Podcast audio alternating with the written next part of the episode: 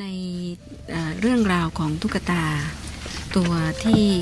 10ก็พอดีนะคะ13พอดีนะคะเรื่องราวของตุ๊กตาตัวที่13เนี่ยเป็นเรื่องราวที่แสดงให้เห็นถึงจริยวัตรของพระเจ้าวิกรมาทิตย์นะคะที่มักจะเสด็จออกนะคะนอกแว่นแคว้นของโลกเนี่ยเพื่อที่จะแสวงบุญคือหมายความว่าได้ฟังได้เห็นสิ่งแปลกๆได้ฟังในเรื่องที่ดีนะคะตอนนี้คือขึ้นตุ๊กตาตัวที่14นะคะคือได้ฟังเรื่องดีๆนะเสวนาคนดีมีปัญญานมัสการบุญยสถานต่างๆและก็อาจจะได้มีโอกาสช่วยเหลือคนหรือแลกเปลี่ยนความคิดเห็นนะคะนั่นเป็นจริยวัตรนะคะแต่พระองค์เนี่ยในการเดินทางครั้งนี้เนี่ยนะคะที่ตุ๊กตาตัวที่14เล่าให้ฟังเนี่ยไปพบกับเรียกว่าโยคีนะคะที่มีนามว่าอาวัตถูตวาส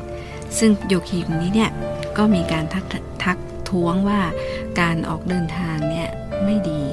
เพราะว่าถ้าพูดถึงไปแล้วคืออาณาจักรเนี่ยไม่ควรจะมอบให้คนอื่นดูแลนะคะคือการที่ทำตัวอย่างนี้การเดินทางแบบนี้เนี่ยอาจจะสูญเสียอาณาจักรก็ได้อะไรอย่างเงี้ยนะคะให้ยึดมั่นกิจการงานยึดมั่นในความรู้นะคะในภรรยาในทรัพย์สินในโชคแห่งความเป็นพระราชาไว้ดีซึ่งถ้าเราพูดในแง่ของพุทธเราก็คือยึดมั่นถือมั่นมันไว้อย่าไปไหนนะคะในทางพุทธของเราเนี่ยถ้าหากว่าจะสอนพระผู้โปรดสัตว์ทั้งหลายเนี่ยท่านก็ไม่ให้ยึดติดให้เป็นที่นะให้มีการออกทุดงจาริกแสวงบุญแล้วก็ไปสอนผู้อื่นนี่พระเจ้าวิกรมาทิตย์เนี่ยทรงมีคุณธรรมถ้าเราเปรียบเทียบกับทางพุทธเราเนี่ยก็คือคงมีคุณธรรมของภูริศาสตร์คือไม่อยู่เป็นที่นะคะออกจาริกนะคะคือนอกจากนมัสการสถานที่ศักดิ์สิทธิ์แล้วนะคะก็ยังแลกเปลี่ยนความคิดเห็นออกไปช่วยผู้คนนะคะส่วนบ้านเมืองนี่ก็จะมอบหมายคือพระองค์จัดระเบียบไว้ดีแล้วก็จะมอบหมายเสนาบดีดูนะคะ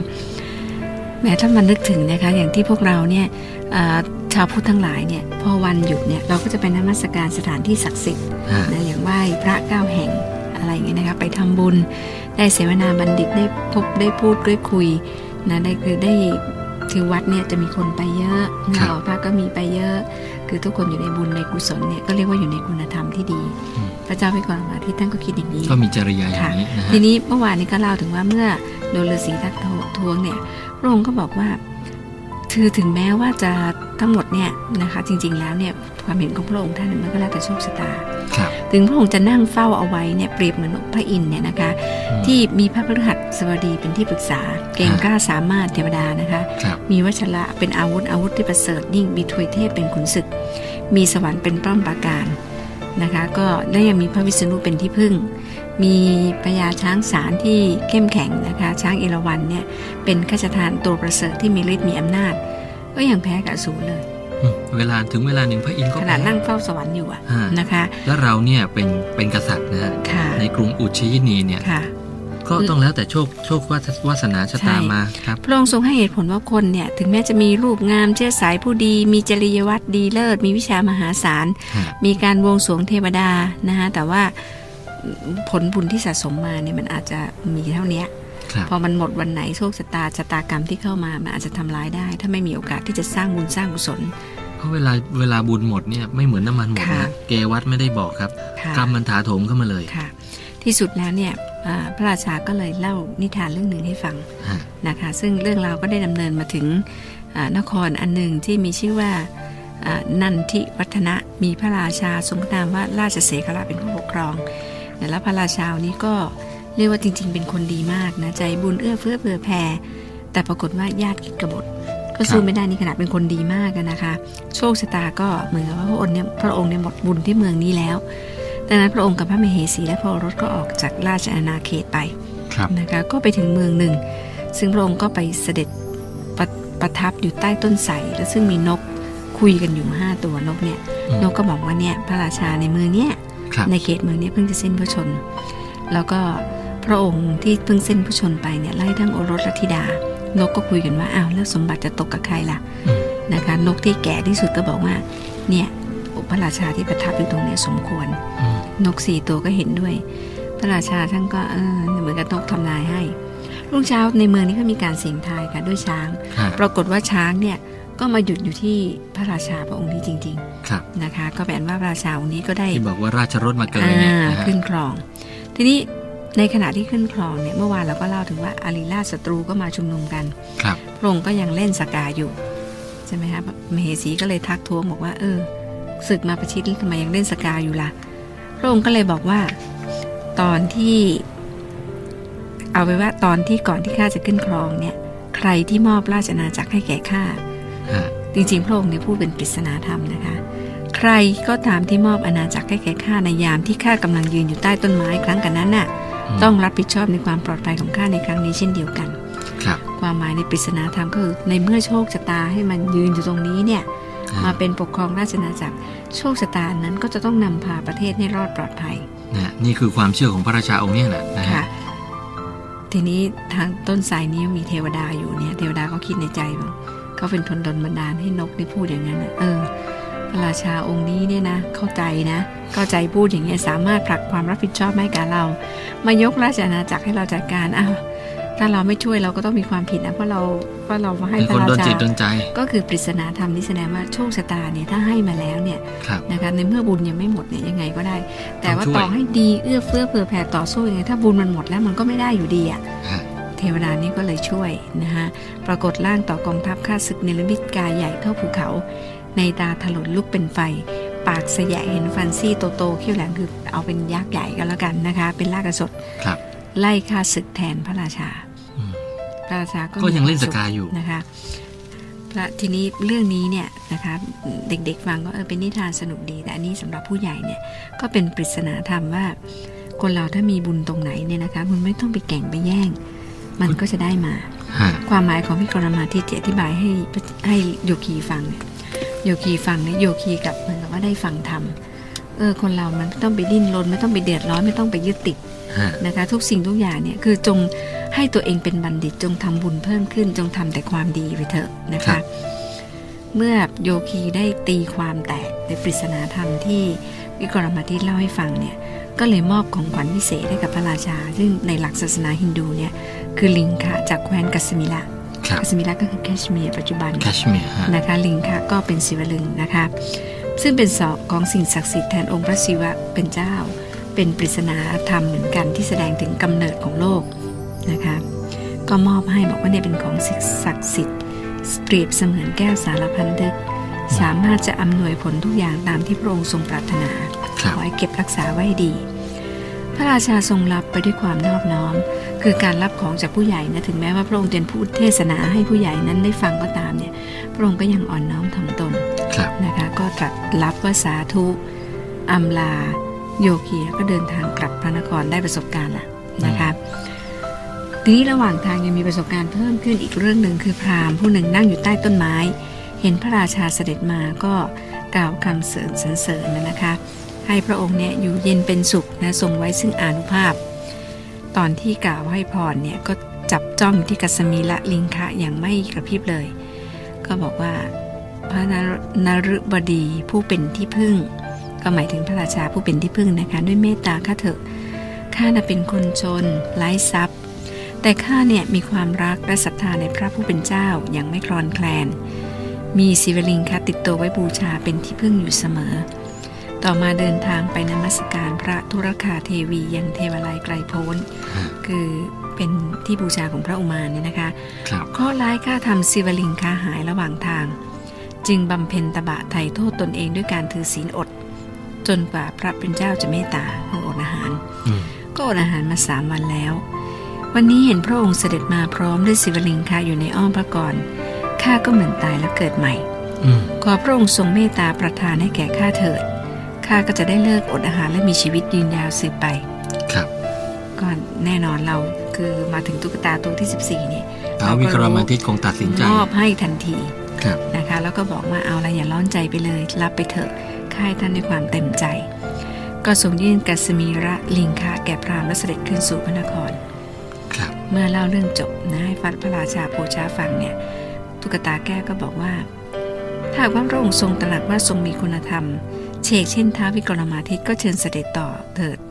พระราชาทรงเงียบเฉยนะแต่ก็ยกพระบาทขึ้นเหยียบศีรษะตุ๊กตาตัวที่15ทันทีนิทานที่ท่านวิกรมาทิตย์ได้เล่าให้กับฤาษีฟังเนี่ยนะครับโดยมุ่งเน้นให้เห็นว่าคนเราเนี่ยอะไรก็ตาม มันก็ไม่เท่ากับเหมือนจังหวะของชีวิตที่มันหนุนนำมาด้วยบุญกรรมนะที่บอกโชคชะตาเนี่ยคือบุญกรรมที่หนุนนำมาทั้งนั้นเลยทีนี้ไอ้ครั้นที่คนเราจะมานั่งยึดมั่นถือมั่นผูกเอาไว้ไอ้นี่เราหามาได้เราก็ต้องเก็บเอาไว้ไอ้นั่นเราได้ครอบครองแล้วก็ต้องดูแลให้เต็มที่มัน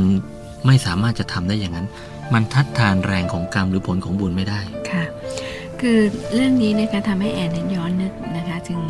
ครูบาเจ้าเถืองนาฏสีโลนะคะซึ่งเป็นที่เคารพมากของแอนเพราะว่าได้ติดตามท่านเนี่ยนะคะทั้งธุดงค์นะคะทั้งเดินทางไปนมัสการนะคะที่พม่าก็ติดตามท่านมาแล้วนะคะก็ได้เห็นจริยวัตรต่างๆที่ท่านปฏิบัติรวมทั้งเนี่ยไปนั่งทั้งวันในวันเข้าพรรษาเนี่ยไปดูท่านเนี่ยก็ท่านก็มีใจคือคนเนี่ยก็ของไปถวายนะคะท่านเนี่ยออกนั่งที่เรียกว่าวิหารนะคะรับแขกคนก็ของมาถวายทีนี้ของนั้นเนี่ยก็เป็นอาหารก็มีนะคะเป็นอาหารห่ออาหารผลไม้ของผลไม้อะไรเงี้ยนะคะเยอะแยะพอกลุ่มหนึ่งมาเนี่ยกำลังจะเดินทางไปไหนท่านก็เอาอาหารเนี่ยมอบให้นะคะคือท่านรับมาแล้วท่านก็แจกหมดให้กับคนที่ขาดแคลนตกใครตกมาเที่ยงท่านก็เอาอาหารที่คนเข้ามาถวายท่านแจกเอาขนมนมเนยผลไม้สมสุกลูกไม้เด็กมาก็เอาสตังค์ให้อะไรให้ท่านเดินกลับกุฏิของท่านเนี่ยนะวันนั้นหมดแล้วของมือเปล่าเหมือนเดิมใช่ค่ะครับคือก็เหมือนท้าววิกรมาทิตย์เนี่ยนะคะคือได้รับของอะไรมาเนี่ยคือก็ไม่คิดว่าของนั้นเป็นของตนนะคะคือเหมือนว่าเขาได้ถวายได้ศรัทธาท่านรับศรัทธาในโปรดเมนัยสัตว์แล้วเนี่ยท่านก็ยังมอบให้คนอื่นเป็นทานในแต่ละวันก็นี่เป็นจริยาของพระอริยสงฆ์หรือว่าพระบรมโพธิสัตว์เจ้าอย่างที่ท้าววิกรมาทิตย์ปฏิบัติเนี่ยนะครับนอกจากจะสอนโยคีแล้วเนี่ยท่านยังแสดงให้เห็นเลยของที่ท่านได้มาเนี่ยนะครับถึงเวลาหนึ่งเนี่ยมีคนมาขอตรงหน้ามอบให้เลยคือท่านไม่ได้ยึดติดว่าฉันได้มานะก็ให้เลยเราเองเนี่ยนะคะถ้าจากบำเพ็ญทานบารมีเนี่ยเราก็ต้องนึกอย่างวิกรมาทิตย์ก็ดีหรือพระอริยสงฆ์ในทางพุทธศาสนาเราก็ดีเนี่ยก็เรียกว่าปรมัตถบารมีทานนั้นนะคือเป็นทานอันสูงสุดคือไม่ได้ยึดติดนะคะคือก็มอบให้แนวคิดของพระองค์ท่านก็ดีที่ท่านได้เสด็จออกจากเมืองท่านก็ไม่ได้ยึดติดอยู่กับเมืองนะคะนั่งกอดทรัพย์สินมีสนมนางในท่านออกไปดูทุกสุขของประชาชนเรื่องราวแปลกๆอะไรที่จะช่วยได้อะไรที่จะให้ได้เสวนากับบัณฑิตได้ฟังความคิดของคนเนี่ยมันก็เป็นเรื่องที่ดีผมคิดว่าถ้าพวกเราได้อ่านเรื่องนี้และทำความเข้าใจนะครับเอาเพียงสักครึ่งหนึ่งนะฮะของจริยาของวิกรมาทิตย์เนี่ยว่าถ้าเรารู้จักที่จะให้รู้จักที่จะถอยและพบหากับบุคคลที่เป็นบัณฑิตเสมอนะครับแล้วก็สามารถที่จะเสียสละได้คนละแค่ครึ่งหนึ่งเดียวเท่านั้นนะฮะมันจะร่มเย็นเป็นสุขกว่านี้เยอะเลยนะจริงในนิทานเรื่องหนึ่งเนี่ยนะคะมันก็สามารถจะมาปรับประยุกต์ใช้กับชีวิตเราได้นะคะอย่างท้าววิกรมาทิตย์เนี่ยชอบที่จะเดินทางและก็เชื่อว่าท่านผู้ฟังที่ฟังในการวิทยุอยู่เนี่ยก็ไม่ได้ชอบอยู่กับที่ชอบเที่ยววันนี้กำลังเดินทางกันเลยฮะอาจารย์นะคะทีนี้การเที่ยวของเราเนี่ยนำมาซึ่งประโยชน์หรือเปล่านะเราเที่ยวโดยไร้สาระเพ้อเจ้อไปเที่ยวกลับมาแล้วเพิ่มพูนกิเลสหรือกิเลสมันลดน้อยลงความสดชื่นแช่มชื่นปิติความบริสุทธิ์คือไม่เสียทีที่เกิดมานะการรู้มากเห็นมากประสบการณ์มากเนี่ยนำมาพัฒนาตัวเองได้ไหมนำมาพัฒนาตัวเองได้ไหมนะคะไม่ว่าจะด้านไหนพัฒนาทางด้านจิตใจพัฒนาทางกายวาจาใจเราไปพบเห็นสิ่งที่ไม่ดีจดจำไว้จะไม่ทำอย่างนี้นะคะเราเห็นสิ่งที่ดีก็จดจำไว้ว่าเราจะทำแต่ไม่ใช่ว่าไปแสดงความไม่ดีของเราให้เราเห็นเช่นขึ้นรถเมล์ก็ไม่เอื้อเฟื้อคนอื่นขึ้นเครื่องบินก็ไปเกะกะนะคะแสดงอำนาจนะคะขับรถไปก็ขับรถเร็วปัดซ้ายปาดขวา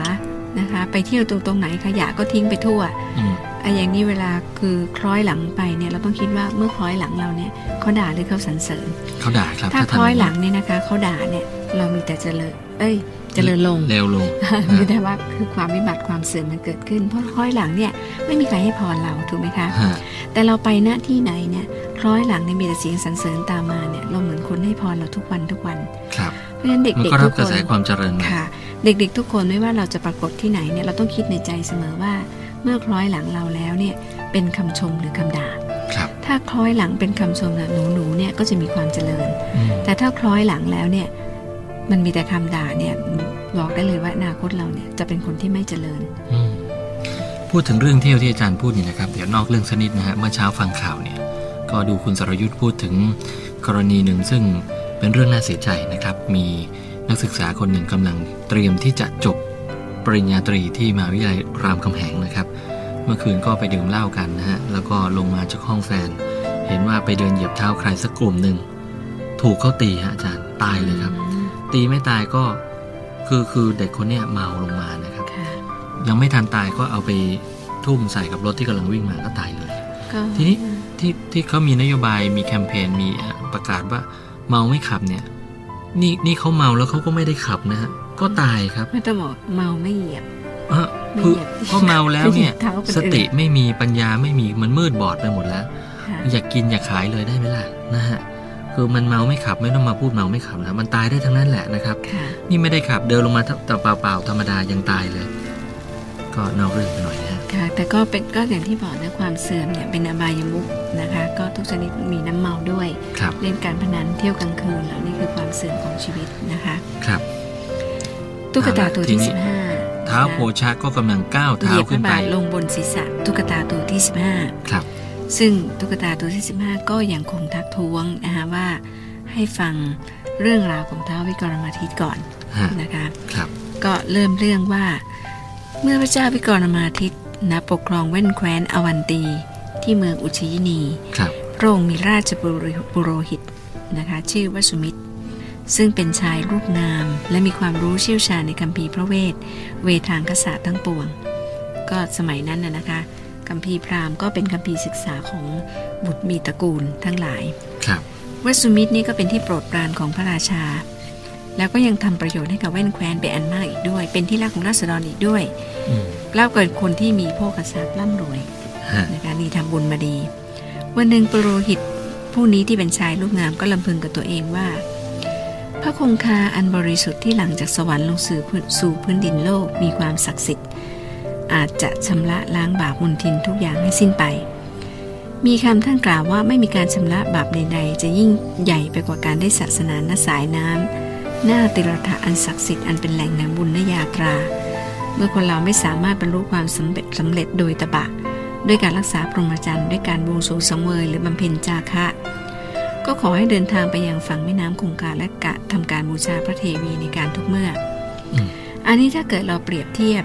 นะคะในทางพุทธเราก็ถือเป็นปริศนาธรรมนะว่าการชำระบาปเนี่ยคือการล้างออกซึ่งบาปเนี่ยก็คือการล้างมลทินล้างใจนะคะคือล้างใจตนเองให้สะอาดบริสุทธิ์ปราศจากกิเลสทั้งปวงเนี่ยเป็นบุญมากกว่าที่จะมานั่งบำเพ็ญทำสมาธิรักษาพรหมจรรย์บวงสรวงสังเวยบำเพ็ญบริจาคทั้งหลายเนี่ยมันไม่เท่ากับการชำระจิตใจค่ะชำระกายสะอาดแล้วชำระจิตใจด้วยทีนี้ทางฮินดูเนี่ยเขาก็เป็นความเปรียบว่าเนี่ยก็คือชำระสสารในแม่น้ำคงคาคนทั้งหลายผู้มีศีลอันมั่นคงเมื่อได้ลงสงสนานในแม่น้ำคงคาศักดิ์สิทธิ์นี่ความหมายก็คือเมื่อมีศีลมั่นคงจิตใจก็สะอาดเหมือนลงสู่แม่น้ำนี่แหละค่ะย่อมเข้าถึงโภคะอันบริบูรณ์คนที่มีศีลมั่นคงในโภคะก็บริบูรณ์กระทำยัญญะพิธีใดๆแม้ตั้งร้อยครั้งก็หาได้เสมอเหมือนไม่ดวงสุริยะเมื่อลอยขึ้นสู่เบื้องบนย่อมเปล่งรัศมีฉายฉานทำลายความมืดให้หมดสิ้นไปชั้นใดบุคคลผู้ไปสู่แม่คงคาทั้งซึ่งแอนได้เปรียบเทียบทางพุทธเราว่าเป็นปริศนาธรรมว่าชำระกายวาจาใจให้สะอาดเนี่ยความผิดความบาปทั้งปวงก็เสื่อมสลายไปหมดครับก็ไปอ่านว่าคือคนนี้ก็มีความคิดแบบว่าเขาจะต้องเอาร่างกายให้บริสุทธิ์นะคะแล้วก็ใจก็ต้องบริสุทธิ์ด้วยนะด้วยการล้างมลทินออกทั้งหมดนะคะคือเขาก็มีการที่เรียกว่าใคร่ครวญพินิจพิจารณาเพื่อจะกระทำตามที่เขาคิดเอาไว้